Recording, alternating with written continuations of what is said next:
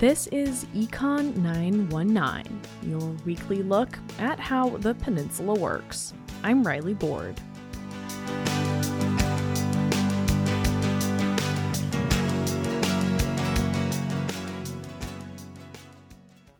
The topic of education funding has dominated the second session of the 33rd Alaska Legislature so far.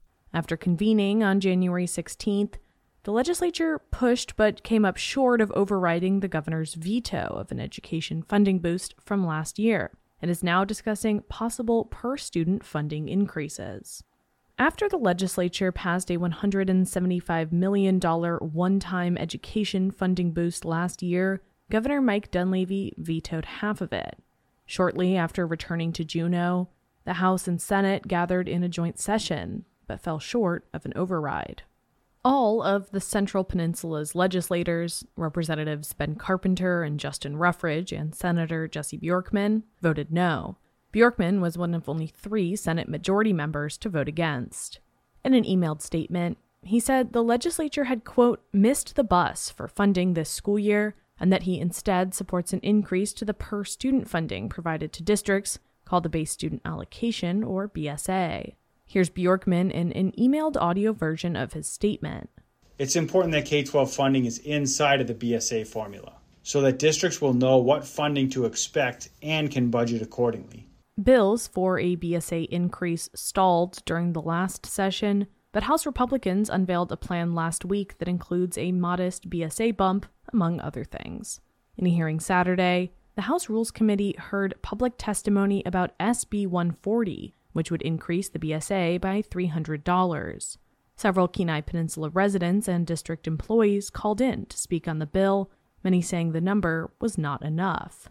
LaDawn Druce, president of the Kenai Peninsula's teacher union, was among them. She said her organization is advocating for a $1,413 BSA increase. We need to invest in a meaningful increase to the base student allocation to stave off a mass exodus of teachers and families and our future workforce. The increase would cost the state about $77 million a year, but many argued it doesn't even keep up with inflation. Homer parent Robanne Stating said she's observed the impact of a stagnant BSA on her children. The last increase of any significance, my youngest child was in kindergarten. She's now in seventh grade. So yes, if you have an elementary kiddo in your life as a child, grandchild, great-grandchild, neighbor, niece, they've been educated with the same funding their entire school career.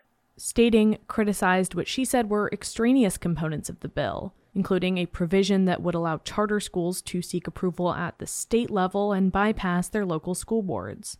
That section has met criticism from House minority members, as has the generally wide scope of the bill, which also includes teacher bonuses intended to help recruitment and an increase in correspondence school funding. Education Commissioner Deena Bishop is an advocate for the charter school provision, which she says will increase opportunities for students to attend charters. Bishop recently changed her position on a BSA increase, something she advocated for before becoming commissioner and no longer says is necessary. Kenai Peninsula Borough School District Superintendent Clayton Holland expressed disappointment with Bishop's change of opinion at a Board of Education meeting this month. KPBSD is facing about a $13 million deficit for the next fiscal year. Board members and administrators have been vocal about how important an increase in legislative funding will be to filling that gap. Senate Bill 140 faces an uphill battle as it approaches the House floor, where the Republican majority is slim and some members broke from the pack already on the override vote.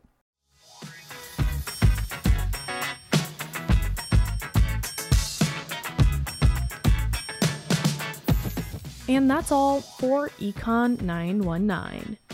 Tune in every Friday at 9 a.m. and 5 p.m.